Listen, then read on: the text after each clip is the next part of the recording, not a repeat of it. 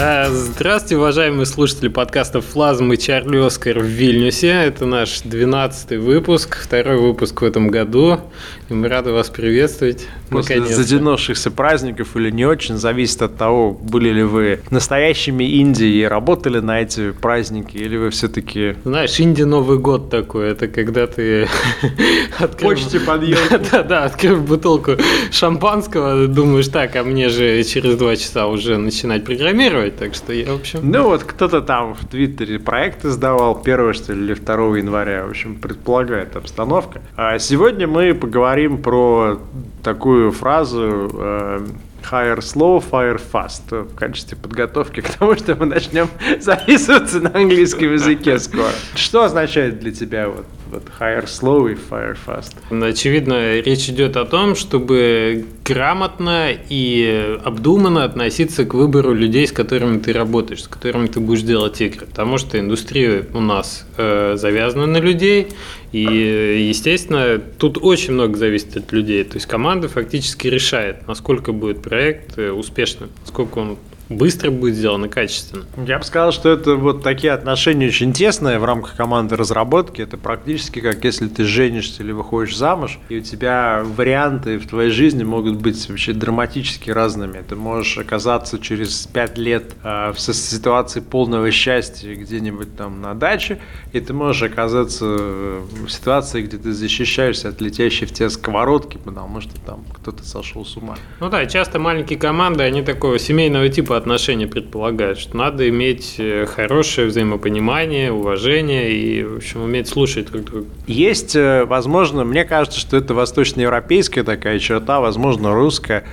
Существует, ну, у меня, например, да, такое существовало, представление, что консерватизм в рамках команды – это хорошо что не нужно торопиться, что не нужно быть человеком, который, например, через месяц кого-то увольняет или расстается, что вот начал ты с кем-то работать, у вас пошли какие-то там первые трудности, но ну, нужно, так сказать, со смирением их принять, с терпением, и э, проявив такое терпение, значит, их побороть, ну, через пол там, года, через год, может быть, все нормализуется, а что было беситься-то? Ну, наверное, есть вот такой предел этих трудностей. Я согласен, что не надо при первой же возможной какой-то сложности расставаться с человеком, потому что так можно вообще ни с кем не остаться. Потому что всегда какие-то есть притирки небольшие. Но надо определить, где вот та граница вот этих сложностей, что нельзя перетерпеть и что является симптомом того, что человек, наверное, не подходит в команду. И здесь, когда вы только начинаете работать, вы думаете, возможно, ну, я про свой пример только могу говорить, я не могу, наверное, пообщаться, просто я делаю поправку на собственный опыт. А, ты берешь талантливого человека, начинаешь с ним работать, там, как с партнером, либо как с сотрудником, и ты сначала, например, принимаешь то, что, ну, если человек талантлив в своей области, он может быть немножко странным, например, он может быть недостаточно вежливым, может быть, вот, как мы раньше говорили, там, например, коммуникации не очень хорошие, еще что-то. И э, только практикой, только путем э, проб и ошибок ты можешь нащупать, например, такие вещи, что э, к тебе пришел человек, ты с ним как-то там поздоровался, он тебе как-то там грубо ответил, и, и ты такой, окей, знаешь что, пожалуй, мы с ним расстаемся. И тебя спросит кто-то, почему с ним расстаешься? Ну, ты не можешь объяснить. То есть это не то, что он там тебе завалил майлстоун. Но может быть, может быть, с опытом нарабатываются такие прям моменты для тебя сигнальные, когда ты понимаешь, что, о, вот этот чувак прям как вот тот, из-за которого я вот тогда один раз потерпел, второй, третий, потом это вылилось в проблему, потом это отравило жизнь всей команде, и потом мы завалили проект, там ушли в минуса. Понятно, что тут есть такие моменты, и, и ты можешь, основываясь на свой опыт, сказать так, что вот с этим человеком, может, так и не будет, но лучше исключить этот риск и расстаться сразу, например, если вот уже сюда пошло. Ну, грубо говоря, у тебя есть художник, ты с ним работаешь, вы договорились в понедельник созвониться, он тебе должен показать эскиз, он пропал. Ты говоришь, ладно, давай я его найду во вторник, там, в среду снова созвонились, посмотрели, там, в следующий раз договорились на понедельник, опять, опять он пропал. И, эм, возможно, в начале своего пути вы скажете, ну, подумаешь, ну, ну, окей, ну, что мне, мне не трудно напомнить, мне не трудно там два раза напомнить, три раза напомнить. Но, возможно, с опытом ты поймешь, что в такой же, собственной ситуации, э, такой же, там, похожий художник художник после таких напоминаний, когда вы вышли на сборку версии, просто взял и пропал на две недели, и у вас там все рухнуло. Да, да, такая бывает проблема. Особенно, когда пропал, а потом выяснилось, что пропал он просто, ну, как бы запойный товарищ, и тебе еще не сказал правду по поводу причины. Если это повторяется, у меня были такие моменты. У меня был момент, когда человек, с которым мы работали, был офигительно талантливым, и мы, наверное, только через год совместной работы поняли, что э, он э, страдал э, алкоголизмом. То есть не, не то, что выпивал, а реально это вот, ну, было на уровне медицинском. И мы потом как-то там старались помочь, там что-то еще сделать. В общем, все закончилось хорошо, но мы перестали вместе работать. Но это был момент, когда у нас вдруг в голове склеились все эти случаи за последние там полтора года, и мы такие, ё-моё, так у нас в офисе живет домовенок. То есть, не то, Сколько что... проблем можно было избежать, да? Ну, столько нервов можно было сэкономить, да. Не то, что, ну, я не знаю, стали бы мы работать или нет. Он очень был парень талантливый, но, возможно, мы бы и стали, а может быть и нет. Но просто если ты об этом знаешь, ты совершенно по-другому работаешь. А, вот э, если вы помните, я не помню, мы говорили об этом или нет, но э, у них есть хороший кред, они говорят, что они специалисты по быстрому увольнению. То есть, если что-то не работает, э, CD Project Red, ну и раньше, там, когда это была единая компания, э, я с ними достаточно много работал, и на протяжении, может быть, там, не знаю, 10 лет, 15 лет последних, я могу сказать, что нас пугало это, что мы приезжаем, там, а где этот парень? Мы его уволили. А где вот, ну, вот с этим, а мы его уволили. И нам с нашим таким консерватизмом русским казалось, что это как-то, ну, знаете ли, очень ветрено. А в результате команда прошла столько итераций у них, сколько наша не прошла. И когда они уже были в одной, э, так сказать, парадигме паблишинга, мы еще оставались там на 2-3 итерации раньше. То есть оказалось, для них это был большой плюс, такая, такой подход к увольнению. Ну, ну, ты сварил кофе, кофе дрянь. Ты такой пошел, выкинул кофеварку, пошел купил другую. А кто-то, может быть, будет настраивать машинку еще три месяца и пить дерьмо. Ну, хорошо, давай тогда, раз это такие случаи крайние, давай вернемся к тем э, ситуациям, к тем симптомам, которые вот как раз позволяют определить, этот случай или нет, э, там, клиникам или можно еще работать с человеком. Ну, глобальный критерий, по которому я бы увольнял, это то, что называется toxic people. То есть это талантливые люди, ну, скажем так, технические профессиональные требования они выполняют, они там могут рисовать, писать код, что еще делать но они не очень приятны в общении, они, может быть, не очень контактируют с окружающим, где-то, может быть, они кого-то обидят, какое-то резкое слово скажут. А, возможно, вы там с ними идете поужинать всей командой, и они э, перебивают там собеседника, или, например, там вы позвали в гости человека, который, э, условно говоря, болеет душой за ДНР. И, ну, все знают об этом, да, и, и все предпочитают не поднимать эти темы, потому что есть другие темы для разговора. А кто-то считает, например, в твоей команде, что, ну, ему плевать. И, и, и ты чувствуешь, ты напрягаешься немножко, и вроде как он профессионально выполняет все требования, но мне кажется, что, я уверен, что такие люди, они потихоньку тебе твой водоем отравляют, и один такой персонаж, он может нейтрализовать практически всю твою команду, ее демотивировав и просто отбив желание работать. Да, особенно что касается таких личных, э, личных качеств, когда не получается на, выйти на какой-то вот уровень взаимопонимания определенного. Вроде человек отработал по тикетам, все в порядке каких-то претензий профессиональных действительно нет.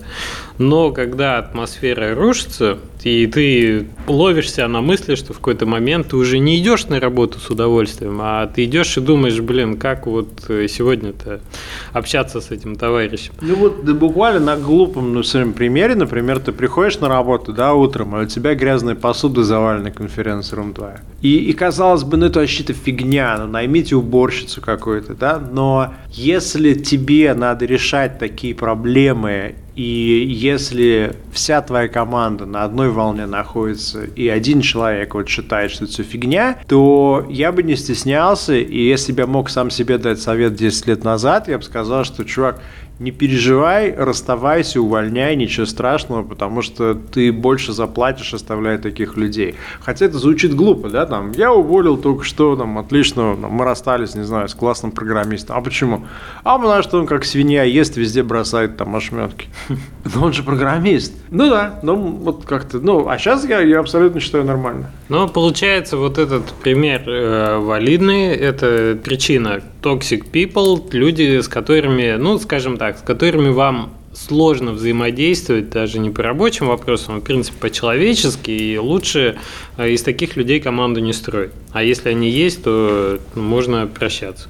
Не стесняться. Вот если вы начинаете только свою команду строить или работать, вы только поймите одну вещь, что вы вот с кем-то встречаетесь в личной своей жизни, да, там с мальчиком, с двумя мальчиками, с девочкой, и вы э, когда расстанетесь с человеком, с которым вы не хотите находиться рядом, вы сразу освободите место, и у вас возникнут какие-то другие варианты. Жизнь обычно так работает.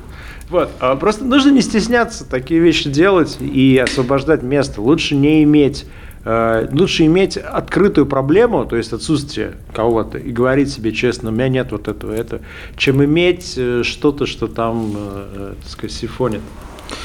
А, ну вот тут, э, когда вопрос об увольнении встает, я буквально небольшую хочу поднять проблему, что если проект идет, ты уже понимаешь, с одной стороны, что ты не можешь с человеком, ну то есть ты уже решил, что ну вот, э, ну вот после проекта точно, а у тебя проект еще в стадии, и впереди несколько месяцев, может быть, год э, работы, которые тебе не приносят удовольствия из-за этого отравляющего момента. Что делать? Я не знаю единого ответа. Я могу тебе сказать, что когда я увольнял в подобных людях, расставался с людьми, у меня всегда через несколько недель наступало чувство дикого облегчения, радости, там, поднятия сил и так далее. И когда я сам э, уходил из нескольких проектов, и надо было бороться, я там, не знаю, несколько недель боролся, месяцев иногда, там наступал на горло там себе и так далее. Но в тот момент, когда я говорил, окей, фак, это все, вот выхожу, вот мы подписали условия выхода и так далее, я помню там несколько таких случаев, я шел, чуть ли не пел там по, по аэропорту, потому что я, меня наконец-таки отпустило. И, и мне кажется, что нельзя недооценивать того факта, что, может быть, вы думаете, что еще несколько месяцев, а это будет несколько лет, пару лет. И, может быть, вы думаете, что, ну, а может быть, без этого балласта вы завершите гораздо быстрее, или там придет кто-то, кто на... Это вот как РПГ, у тебя есть там 6 слотов, и, и пока ты не выгонишь этого персонажа, да, ты не можешь взять седьмого, у тебя 6 слотов. И, и, и то же самое касается человеческих коннекторов таких же. А, я бы также выделил еще отдельно людей, которые тонут. Это вот о чем мы сейчас с тобой говорили, когда человек в команде не решает задачи, э, а распространяет круги по воде. Вот, не знаю, у тебя были такие опыты, у тебя был такой или нет, но когда человек просто э, генерит э, на один вопрос еще три вопроса. То есть вместо того, чтобы решить задачу эффективно, которую поставили, он э, начинает э, создавать много шума, генерировать много сообщений, и отнимать время в итоге у других. И вместо того, чтобы сделать лучше, он делает еще хуже, чем было. Вот ты имеешь в виду такую ситуацию. Ну, ты ему говоришь, сделай модель. А он к тебе приходит и говорит, слушай, а что вот лучше поставить? 3D Max, Lightwave или там, не знаю, что-нибудь еще? Где взять триальчик или вот где ключик, вот вот, абсолютно. Причем очень часто эти люди очень вежливые, они приходят так, ну, то есть они к тебе покупают, им нужно твое мнение. И если ты авторитарный руководитель, то ты прям вот э, попался, считай. Он приходит и говорит, Леш, Леш, слушай, ну вот ты много в этом понимаешь, скажи мне, вот мне офис лучше купить или open office пользоваться? А если купить, лучше купить retail edition или купить, может, русскую версию? И вот как ты думаешь, что и, ну, через какой-то момент ты понимаешь, что человек просто кучу времени твоего съедает вообще всей команды. Окей, okay, то есть это на, наряду с toxic people, вот это тот симптом, который для тебя является критичным, что человек... Drowning people, а еще хуже это drowning toxic people. Потому что он не просто спрашивает, а он к тебе приходит и говорит, слышь ты, Крендель, ты сегодня что-то на работу пришел не вовремя. Ну ладно, скажи мне тут про офис. Ну это да. Окей. А, давай немножко поговорим про людей с менеджмент-амбициями в плохом смысле. Значит, э, личный мой взгляд такой, что ничего плохого в менеджмент-амбициях нет, когда ты уже умеешь делать свое дело, и тебе скучно делать то, что ты делал 10 тысяч раз, и ты теперь хочешь решать э, сложные задачи, задачи, которые тебя реально ставят, вот, э, заставляют полностью работать. Есть плохое в том, когда человек имеет в голове зацепку «я хочу быть менеджером. Как-то была у меня встреча не так давно. Но человек говорит, ему говорю, ну вы, вы кто? Я руководитель могу быть. А что значит руководителем? Ну, я говорю людям, что делать, и убеждаюсь, что они это делают. То есть такая, знаешь, ну, собака пограничная. И я, я не понимаю, как с таким человеком работать. Что он умеет вот реально? Ну, за что? Как, какого может быть уважение у тебя в рамках команды, если у человека нет скиллов или таланта? Ну, ты говоришь амбиции. Но амбиции это же, как там, плохо тот солдат, который не, не мечтает стать генералом. Ты, все равно, я так понял, что основная проблема, что у человека нет скиллов, помимо того, что вот он хочет быть руководителем. Но ведь мы знаем примеры отличных руководителей, у которых нет других скиллов, кроме того, чтобы найти хорошо команду, замотивировать. Я думаю, что все равно там есть скиллы, просто они другие. Я не, я не говорю, что, например, все там директора студии должны быть обязательно художниками или программистами, хотя это помогает. Я говорю о том, что, на мой взгляд, э, лучшие художники, которых я знаю, если ты их спросишь, хороший ли ты художник, он тебе скажет, да не очень. Ну вот есть 100 художников, которые лучше меня. И, на мой взгляд, плохой художник, он тебе скажет, ну, я вообще клевый, да. Я вот смотри, как классно рисую. Я хорош, да, такое. Или программист, который тебе скажет, ну, вообще-то там Unity дерьмо, вот там Unreal дерьмо, вот у меня движок такой, что написано, вообще. Да. Потому что у человека возникает эго, и это эго начинает защищать больше, чем решать задачу. И вместо того, чтобы искать и, возможно, сказать, факт, да мы облажались, нифига себе, мы поехали на выставку, выставка дерьмо, потратили две недели времени, там 50 штук бюджета, ну мы облажались, ребята. Он, он тебе скажет, мы правильно сделали, он будет защищать свое решение, что вот он умнее, он вот, вот, мы это сделали, потому что в длинной перспективе это будет очень там важно. Так Слушай, но это разве не качество называется, не умение признавать свои ошибки, а не амбиции менеджера? На мой взгляд, неумение, не то что неумение, нежелание признавать ошибки является защитной стратегией собственного какого-то образа, который человек выстраивает. А человек выстраивает образ тогда, это то, что я называю в плохом смысле амбициями. Mm. То есть я, я вот не для того цвел, блин, чтобы тут рисовать. Я руководить художниками вот способен. Я сейчас, когда какие-то вещи говорю, у меня с ужасом я понимаю, что я знаю людей, которые прям так и говорили. И, и ты понимаешь, что ты с этим... Я, мне лично некомфортно, я не хочу с такими работать, потому что хороший руководитель, на мой взгляд, это тот человек, который берет на себя эту задачу, потому что другие не могут. Mm-hmm. Он говорит, слушайте, ребят, ну я это уже делал, я знаю как. Вот смотри, я тебе так это покажу, я тебе так покажу, я тебе так. А не потому, что, блин, да это не моих вообще, не моего уровня задачи. Я тут, тут копаться не буду, давайте мне там это. Я, знаешь, что бывает, например, ты говоришь, слушай, как мы будем программировать интерфейс? А тебе говорят, ну, нужен программист по интерфейсу. Ты говоришь, окей. А там можешь нарисовать логотип? Ну, нам нужен художник по логотипу. То есть, это такое, знаешь, презумпция, что есть люди, люди, Тащите. Не дам. Слушай, ну я немножко добавить хочу к этому моменту, что, как правило, в небольших командах, инди-командах, ну, вот как раз такие ребята встречаются реже, потому что, ну, там нет смысла идти, там нет отделов, которыми ты будешь управлять, там нет такого обилия там арт-директоров и лидов программистов и так далее. У тебя команда в три человека, come on, там каждый лид. Но очень многие из этих команд не должны вообще существовать. Многие из этих команд сделаны посредственностями, которые убедили еще больших посредственностей, либо, либо виктимных людей вокруг себя, что они могут быть лидерами, и на этой своей маленькой маленькой поляне они лидеры. Но по большому счету, по, по шкале индустрии, они не заслуживают э, экономически, да, рыночная модель не поддерживает их. Обычно эти студии все время там страглят, и, и у них проблемы, и они там как-то, знаешь, теряют талант, берут новый. Я имею в виду именно это, что человек, например, говорит, я инди-разработчик, я буду делать ферму. Ну, условно ферму, там, не знаю, Endless Runner, там, еще что-то. А почему ты считаешь, что вот ты должен быть свою команду, что это оправдано? Что ты такого делаешь, что рынок не видел еще считают. Окей. Ладно, какие у нас еще есть критерии? То есть, в целом я согласен, когда есть заскоки по управленческим амбициям, и это перекрывает ту позитивную то value, который человек несет как специалист, то это мешает процессу, и от такого тоже надо хозяйство избавляться. У нас, в общем, тонущие, токсичные и амбициозные. С амбициями при этом. Они да. тонут и токсично там орут. Я не для того слез. Сейчас, сейчас, да, будет собирательный образ. А есть еще одни, один тип людей, который в моей лично практике попадался достаточно часто, и чем больше вот попадается, тем больше я, э, тем быстрее я как бы это э, прекращаю отношения. Это чего я не могу вообще вынести, это люди, которые портят проходящую через них информацию. То есть, грубо говоря, ты пошел на встречу с Unity, ну, поскольку мы в Вильнюсе будем пример такой использовать, э, вернулся, пишешь summary, ну и говоришь там, например, знаете, сказали, что э, там пятая версия дерьмо, Четвертую нужно брать, но лучше по подписке, потому что совсем главный офис зажался, просит полторы тысячи.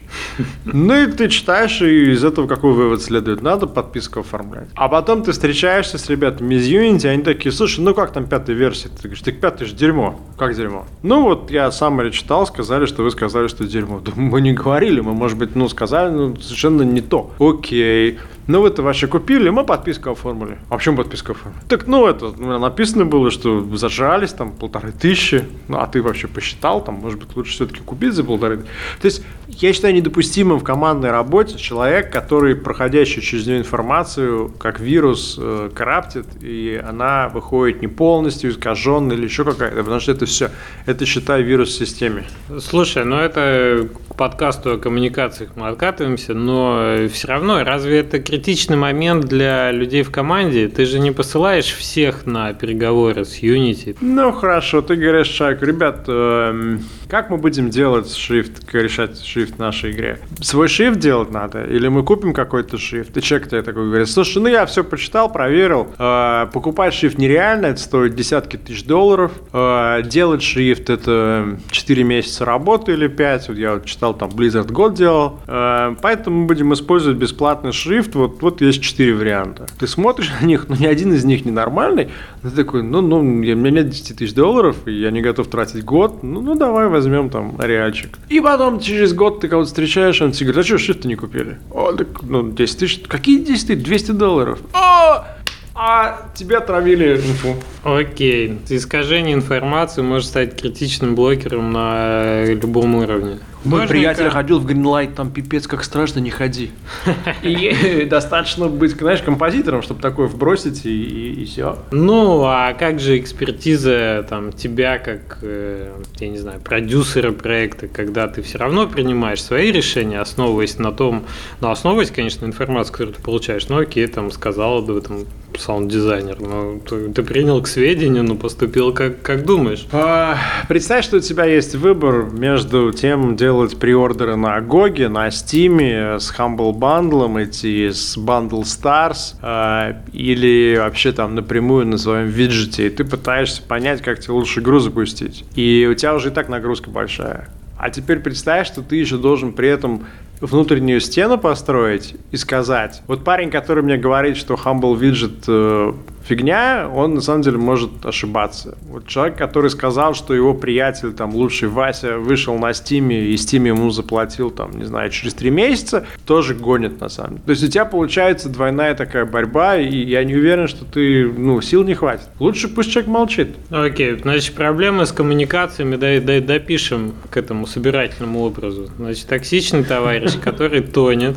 пытается всеми руководить при этом, и еще общается на каком диалекте африканском. Так. Ну, и который при этом, да, он тебе забыл сказать, что офис стоит на самом деле там 100 долларов, а не 100 фунтов. А, и, а, я хотел отдельно сказать, что существует очень большая разница между сотрудниками или партнерами, с которыми ты работаешь, у которых есть э, выбор, у которых выбора нет. Представь себе, что мы говорим про программиста, который может делать А, Б, С, Д, Е, он выбирает с тобой работать над паровозами. И поставь себя в другую ситуацию, что человек нет выбора, вот он может работать над паровозами, а может там, не знаю, пойти работать ассистентом бухгалтера. Э, у тебя есть принципиально два аутлука И у тебя есть исполнитель, у тебя есть человек, который имеет выбор и который сознательно каждый там, месяц коммитится к твоему проекту, который mm. говорит, я работаю над паровозами, потому что это офигительно интересная игра, мы ее будем дальше развивать, там есть тайкун-like геймплей, который достаточно комплексный, при этом легко в нее начать играть, и я мог бы делать, э, не знаю, танки, но я люблю паровозы. И этот человек тебе будет да, не бояться давать фидбэк и говорить тебе, слушай, это неправильно, это нормально. Потому что он не боится потерять свою работу. И у тебя есть человек, который, например, либо географическим положением, либо там чем-то еще зажат в угол, и он вот, ну,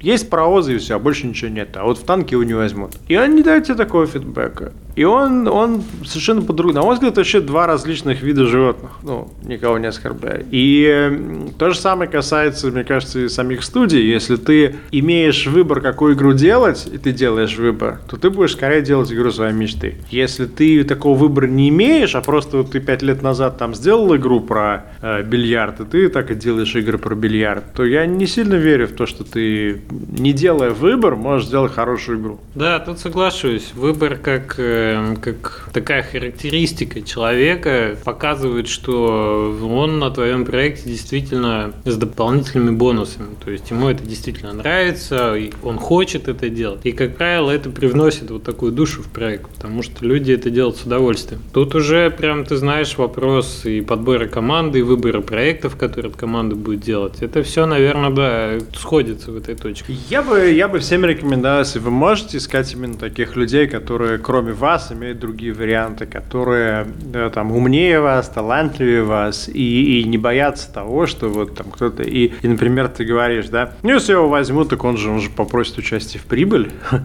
Чувак, ну если он хороший, то он увеличит твою прибыль на там 10% и, и участвовать в прибыли будет там на 5%. И оставшиеся там 5%, они пойдут на развитие там твоей следующей игры. То есть ты, на мой взгляд, если человек сильно способен, если он талантлив, то он приносит больше value, чем он просит. И проблема тогда, когда у тебя человек не приносит value, но он же считает, что он так менеджер, что-то там заслуживает, там имеет, там может сделать так. А шантаж выбором, вот эта известная история, когда тебе говорят, ну, чувак, у меня есть выбор, и там мне платят на, там, на тысячу больше, или на полтора, или там мне опцион какой-нибудь обещают, или еще что-нибудь.